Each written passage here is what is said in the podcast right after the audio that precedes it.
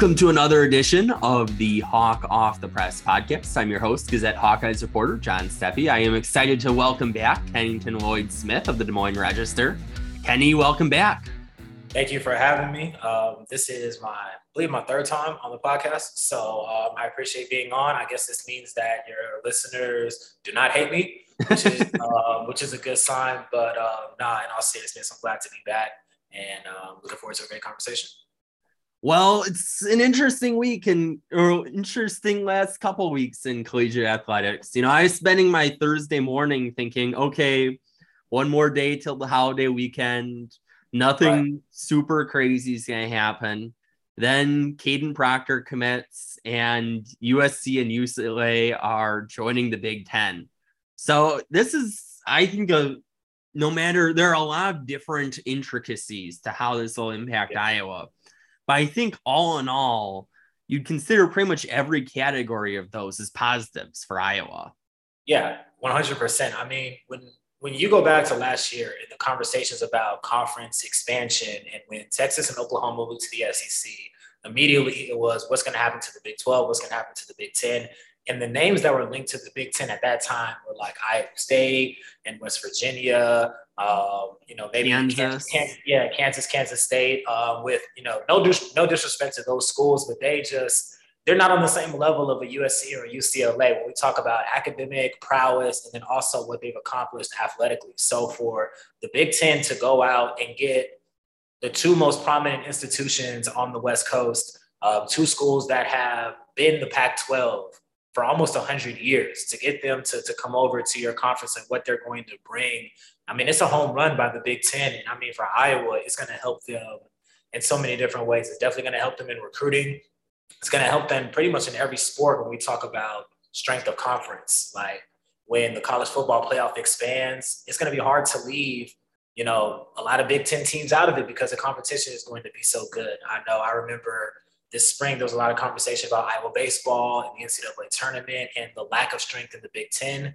UCLA is one of the best baseball programs in the country. USC traditionally has been very good at baseball, not so much over the last few years, but adding them, you have to think the Big Ten baseball conference is a lot better.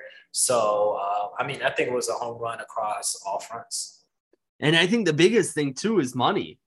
You know, that next media rights deal, that's to be really lucrative. Yeah. Where I think it's pretty safe to say that by the end of that media rights deal, and probably not even that long into it, where we could be seeing hundred million dollar payouts to schools.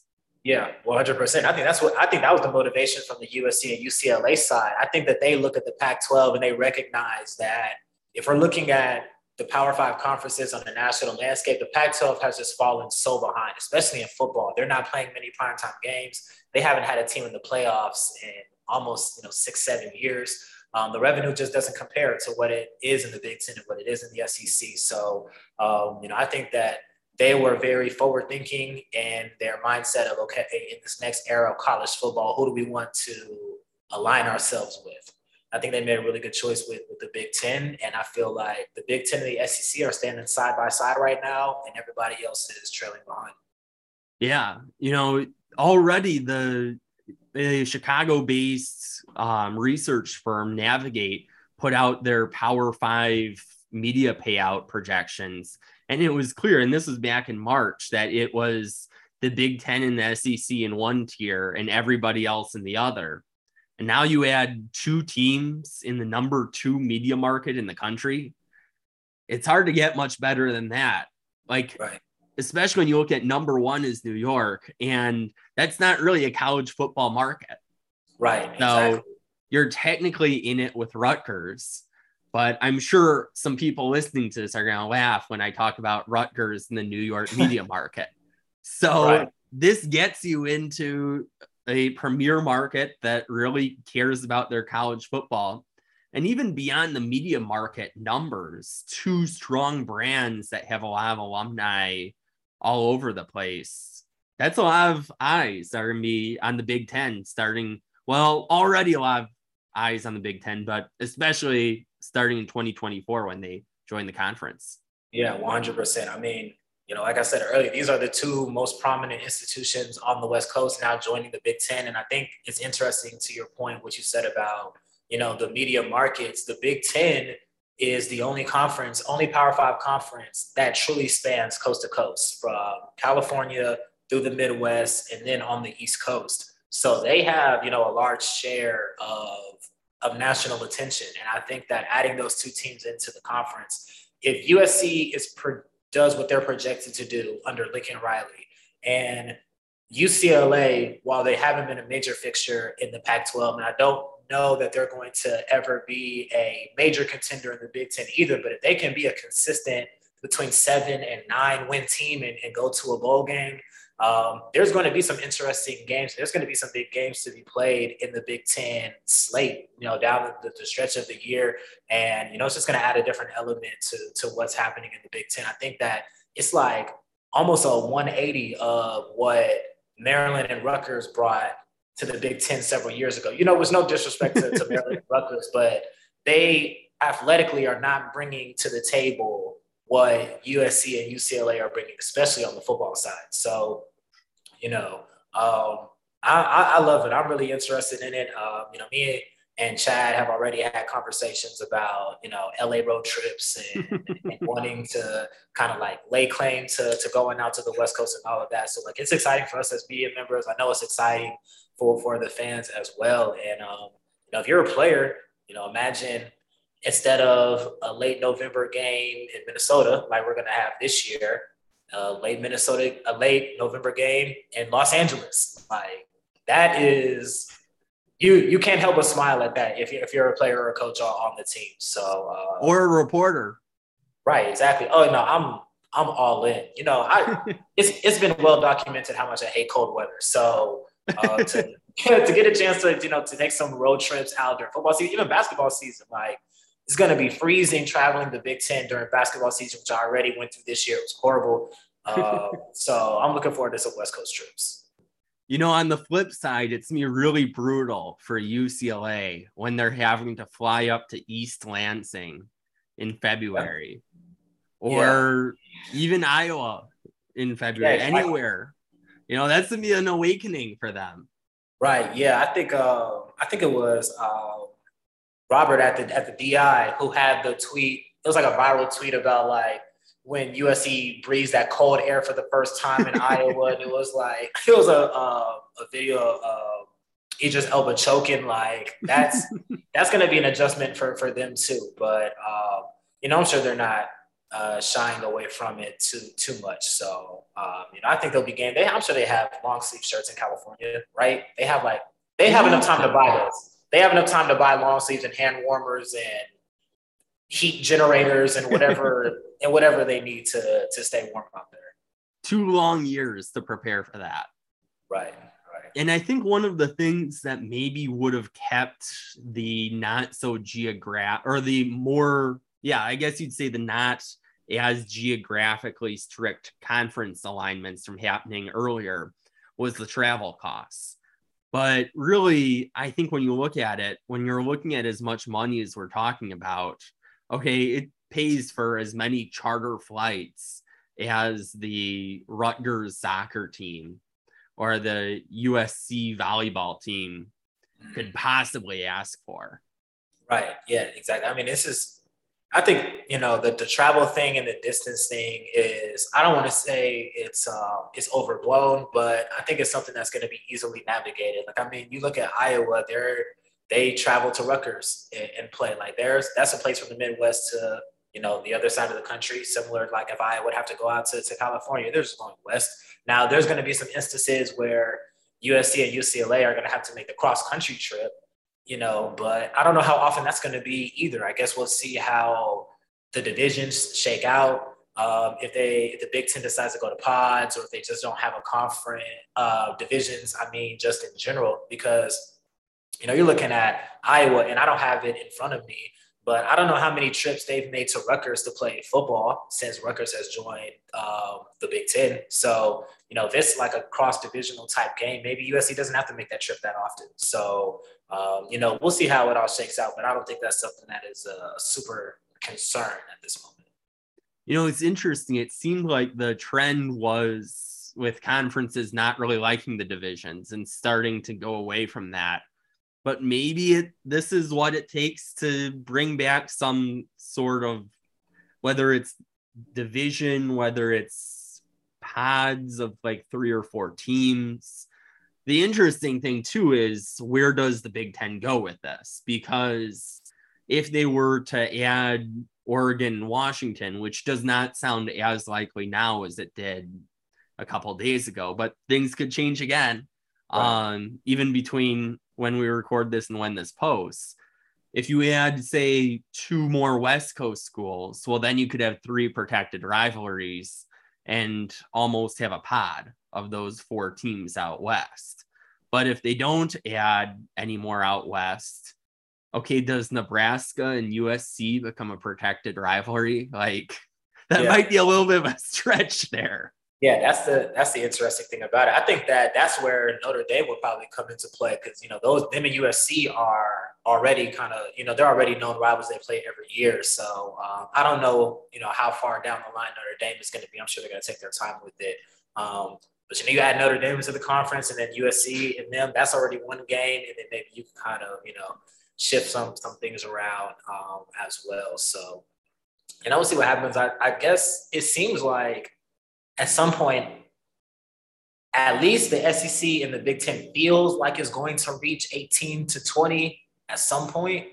Um, so I guess we'll, we'll see what happens. I know the SEC has kicked around the idea of pods, uh, which I like that idea personally. Like I think that that's probably the best way to kind of keep the divisional aspect and maybe have your rivalries, uh, but then also still end up with the two best teams in the conference, regardless of East, West, and other things at the end of it. So um, I'm a proponent of pods, but you know we'll see what happens. But yeah, because that's a good this. way of doing it without having the situation of Iowa is probably the fourth best team in the Big Ten last year in football, and then they go to the Big Ten championship game, get demolished. It didn't help Iowa that much. Well, I guess you can say you're West champions, but right. it didn't really help Michigan in preparing for the college football playoff. So pods would be a good way around that. Yeah, I, I will say this though to the pods and divisions. Kevin Warren, if you're listening to this right now, put USC and UCLA in the West Division and kick two teams from the West to the East. So, you know, we can have the USC and UCLA on our side so we can have those trips to Cali and we can just, you know, say have them to ourselves. Don't split them up. Don't put one here, one there. Don't put them over there with Ohio State and Michigan and then like put them in the West. That's what the West Coast schools put them in the West. Let us handle that. Um, and then kick two teams to the East. So that's my my plea if we're gonna keep to the divisions. I am very selfishly on board with that plan. And I think the next domino that's gonna fall here is me Notre Dame. And it seems like they're the one school where almost anybody else, if they were to get an invite from the Big Ten outside of teams already in the SEC, but any of the teams, I think, from the ACC has their own media rights challenges with teams leaving. But Notre Dame is maybe in the one position where they have the luxury of maybe contemplating this a little bit that I don't think anybody else really has. Yeah everybody wants Notre Dame. Like, let's just let's just call it what it is. I mean, they have they pretty much have their own network, like playing on NBC exclusively. They're gonna bring so much to the table revenue wise that it's almost it's almost like these other conferences are going to have to pitch them on joining the conference. It seems like they've been such a coveted piece for so long. And if I was the ACC, I would probably be sweating right now because they've had a loose partnership with Notre Dame, where Notre Dame plays several ACC teams per year. And then in the COVID year, they actually joined the, the ACC um, and played with them. But now, with Big Ten adding USC and UCLA, it almost seems like Notre Dame is trending towards the Big Ten now. So um, I would be a little nervous if I was the, the ACC about not kind of retaining those Notre Dame rights. But I mean, you know, Notre Dame is one of the biggest brands um, in the country as well. Like in that same tier as the USC and UCLA, when we're talking about athletic excellence, academic prowess, and you know what they're going to bring to the table money wise is um, it's elite. You know, almost in a kind of like a second to one type, second to none type of level. So you know, if the Big Ten gets Notre Dame, that's going to be um, that's going to be huge. And I think that that could even be maybe the deciding factor of maybe the Big Ten might maybe even becoming like the supreme athletic conference. If you were to add them, maybe add somebody else uh, before the SEC adds somebody. So Notre Dame's holding all the cards. I don't expect them to make a move too soon. Probably whenever they expand the playoff is probably when they'll they'll make that move. Whatever year that's going to be, we don't know. yeah, um, that another thing that could change any week or any month or any year. It seems. Right. So that's going to be the that's going to be the the kind of timeline I'm following. Is like okay, whenever they go to 8, 12, whatever, when that's when Notre Dame is going to make their decision. Um, and I think that's just going to be fascinating. Let's say they go to 12 teams and you have 17, 18 teams in the Big Ten, 16 in the SEC. Do they not account for probably 75% of the college football playoff if it's 12 teams? I mean, you think about, let's say, Georgia, Alabama, I don't know, Texas A&M, Texas, you know, them four. Then you have like Ohio State, Michigan, USC, I don't even know who else, you know, would be in the mix back then. But I mean, that's like seven teams right there. It's about half the field. So, you know, those two conferences are definitely setting themselves up really nicely in the near future. Yeah. And it's interesting too with how selective the Big Ten has been. As you're mentioning earlier, that there were the conversations a year ago about Kansas, Kansas State, those types of teams, and they pass on them, which avoids having some more of those clunker games which I think too really adds to the level of it when you have a higher percentage of blue bloods on the schedule. Yeah. No disrespect here to Kansas football, but Kansas football is Kansas football. Right, exactly. I mean, it would be a good basketball play, but like we all know, you know, these decisions are made with football in mind. I think that I think we can all agree there that yeah. like you know, with the exception of one conference in America, all of these are football decisions. The one right. exception being the Big East, considering they're all the schools that make decisions based on basketball. Right. So, you know, it's yeah, it's a football world. Yeah, and I think I mean even USC, UCLA is going to be good for Big Ten basketball. USC's gone to the tournament five out of the last six years um, in basketball. UCLA, while they haven't been, you know, the John Wooden Bruins, there are very few basketball brands and recognizable names as UCLA. So that checks the, the basketball box as well for the Big Ten. And Mick Cronin has put together some good teams there too. Mm-hmm. And you get to say that Pauley Pavilion is a Big Ten venue. Right, right. No, I mean it's it's a it's a slam dunk for for sure um, on, on all sides. So um, you know, good on the Big Ten. I mean, you know, Kevin Warren, the commissioner, has taken heat over the years for, for various things. Uh, and there was a lot of questions about conference expansion and what's the Big Ten going to do. And people were kind of questioning his leadership last summer. Um, and he, you know, to his credit, stood firm um, and, and reeled in, you know, two huge fish. I mean, that's like, you know, I didn't think that it could get bigger than Texas, Oklahoma going to the SEC. And then you have these two teams going to the Big Ten. It's like, okay, wow, like the Big Ten is, you know, they're kind of staking their claim as well as you know elite conference and kind of athletic superiority you know if there was a instant poll of kevin warren's approval rating among big ten fans i think it probably took a pretty big jump last no, week yeah yeah 100 100% i mean this is good. I mean it's again this is good for everybody involved like especially on the recruiting side of it. Like if we're looking at football I would probably say Ohio State and Michigan are probably the only two schools that like I think that perennially go to the West Coast or could go into the state of California and pull, you know, elite prospects and, and kids out of there. And I think that this just opens up the door for so many Big Ten schools to go out there and pitch kids on going out to a Big Ten school, but you can go back home to California, if not every year. You know, if UCLA USC are like off years, one home, one away semi regularly throughout your college career. You can go back to California, play in front of your family and friends. They don't always have to make the trip. So um, this is this is great for everybody. And I I haven't I haven't really seen too many people you know speaking of this negatively. I was able to talk to Iowa defensive assistant defensive line coach Jay Niemann, um, who's going to be on uh, on our radio show this week. But he said that anytime that you can welcome schools like that that have that type of athletic and football background, you have to you have to look at it as a good move. So um, you know, I think that you know Iowa's coaches and fans are excited. I feel like everybody in the Big Ten is excited. Yeah, you know that West Coast kid growing up is going to see more Big Ten football because of this. Mm-hmm. So you have an exposure level there where they're going to be more familiar with Iowa football because it's beyond more. So yeah. I don't know how accessible Big Ten network is right now in California, but I would imagine that if it's not pretty accessible right now, it's going to get more accessible in the next two years because, and that's a win for a school like Iowa that's in, let's see, the Cedar Rapids, Iowa City, Waterloo, Dubuque media market is, I think, like 90th. So mm-hmm. then you get your brand of football, not all the time, but fairly often viewed in media market number two and the many other California media markets that are also in Southern California. That's a yeah. win.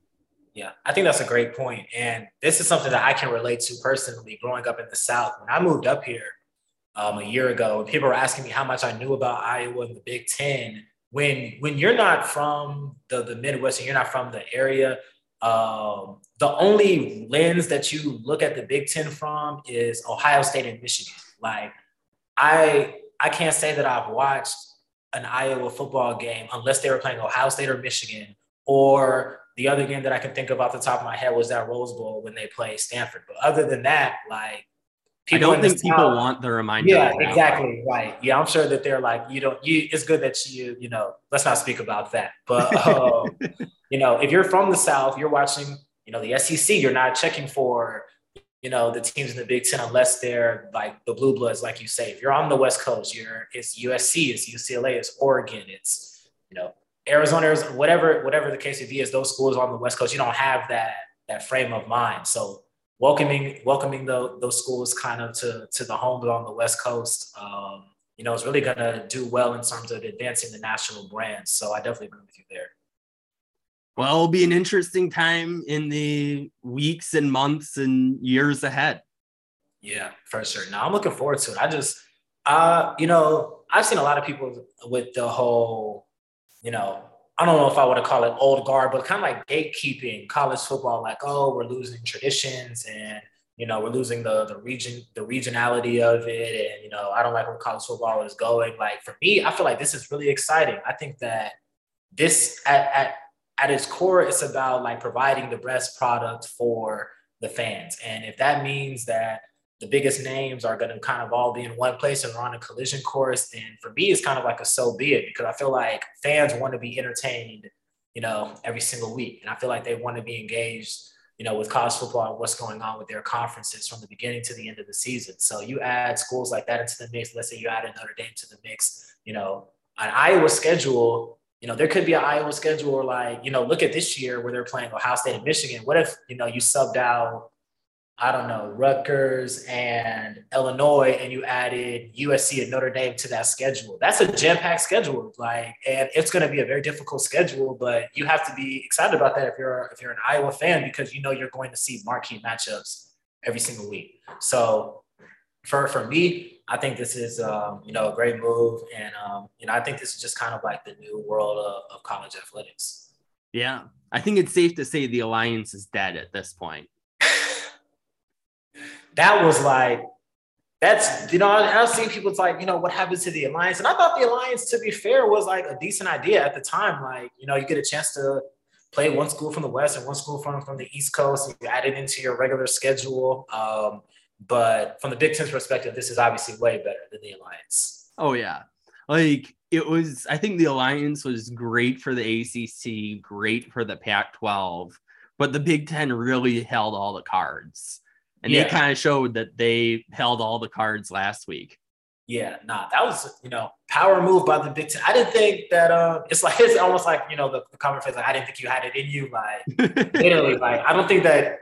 But I feel like all of us feel the same way though. Like when you when you first saw the tweet of USC, you you you had to like look at the Twitter account and like really make sure the person was verified and like okay, like, who else is tweeting this? Like what what other names are out there that can confirm this or whatever because it was truly like that unbelievable.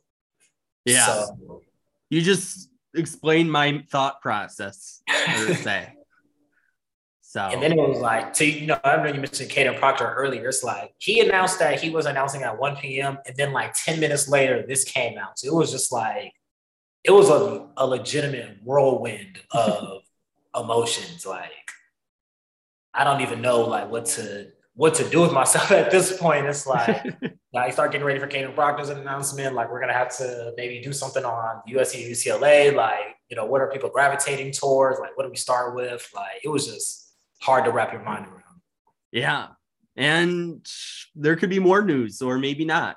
That's the wonderful thing about this. Big Ten Media Days will be interesting. Right. No, that's gonna be uh that's gonna be fun. And I know Kevin Warren's gonna be walking out with his chest like out, head high. He's gonna be like, he's gonna be looking forward to walking up to the to uh to the podium this year. Like he's gonna be he's gonna be feeling himself. So oh, you know, his popularity all time high right here. Yeah, no, he's playing with he's playing with house money now. Like he's like he's good. Like if he doesn't if he doesn't do anything else in his time as Big Ten commissioner, he will always be the one that brought USC and UCLA into the fold. So he's he's solidified it in that regard. Not a bad legacy to have. Right, exactly. I mean, again, like I think that there there probably has been conversations about it, but I don't think that there's been enough made about how significant it is that it was these two schools that have carried the torch for the Pac 12 for almost 100 years. Like, these are these schools. Like, this would be like, yeah, like you know, Texas and Oklahoma carrying it for the for the Big 12, but the Big 12 hasn't been around as long as the Pac 12. Like, mm-hmm. to to take the two flagship institutions from from one conference and, and adding it to yours, it's like that's a that's significant and something that you know is going to be a seismic shift across you know all different areas and aspects. Well, if you kind of flip the table, it'd be almost like if a different conference poached Ohio State and Michigan, right? In the Big exactly. Ten, and how massive that would be for whichever conference got those two schools and also how bad it would be for everyone else. But then you multiply it because instead of media markets, whatever Columbus and Detroit are, I don't remember those numbers off the top of my head, you have them in LA. So it's it's really hard to convey just how much of a magnitude this has on the college athletics landscape and devastating for the Pac-12. Like there, there, there are no equivalents to those two schools leaving the Pac-12. And I have to give a little bit of credit to the Big 12 here because when the Big 12 lost Oklahoma and Texas, they immediately sought out the best group of five schools that probably could make the Power Five jump. So they went and got Cincinnati, and they got Central Florida, they got uh, BYU and Houston there aren't really that many fringe group of five schools left out there to add to your conference to add some cachet. Like if the Pac 12 could have added a BYU, that's not the same as a USC or UCLA, but it is something. Yeah. Uh, you know what I'm saying? It's, it's better it's, than UTEP. Right, right, exactly. It's a notable name. Excuse me. So, like looking at the Pac 12 now, like I don't even know who are the best options for them to add, like San Diego State. Fresno State. Like they're Gonzaga, they're I mean, but schools. they don't have football. Yeah, like they these are I mean good schools, and you know they play good football at, at their level. I'm not saying that they don't, but it's not USC and UCLA. So you know the Pac-12 is they're scrambling at this moment. I know the Big 12 is trying to poach schools. That's what's being reported right now. So, uh, you know, on one end for the Big 10, you know, Kevin Warren is you know, sticking his chest out. And then I'm not, um, I don't know the Pac-12 commissioner's name off the top of my head, but I know he's having um, a much more um, stressful summer than than Kevin Warren is. No summer fun for him. At least not nearly as much summer fun as you would normally expect to have in a conference that has California and the Pacific Ocean. Right, so, exactly. Well, Kenny, thanks for joining me. No, thank you. This was uh this was a fun conversation. Uh, you know, it's about to football season is about here. It's about to ramp up. So like it's kind of like very fitting that this announcement came with Big Ten Media Day right away. And um, you know, we're gonna get into fall camp soon. We're gonna get a chance to talk to a lot of players in the, in the next few weeks, get their thoughts on it. So um, you know, a really exciting time. I'm just looking forward to seeing how it and thanks to our listeners for tuning in to another episode of Hawk Off the Press. Until next week, we will talk Hawks later.